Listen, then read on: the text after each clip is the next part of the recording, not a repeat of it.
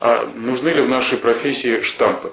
Ну, штампы, они неизбежны, в общем, потому что что-то новое изобрести довольно сложно. И, в общем-то, все состоит из определенных штампов. Кто-то когда-то сказал, кто-то слышал. Вот. Но желательно, конечно, искать свои какие-то вот э, такие э, обороты речи, формулировки, которые э, чем-то отличаются. Это очень сложно, очень сложно. Над этим надо работать, прежде всего. Вот. Но от штампов никуда не денешься.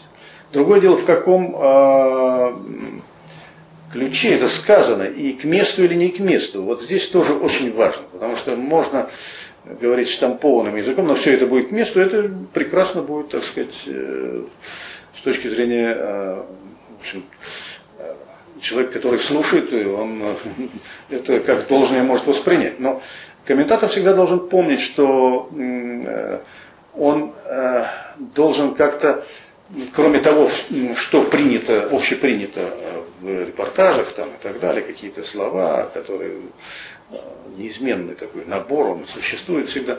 Вот, он должен что-то свое привносить, привносить, думать над этим.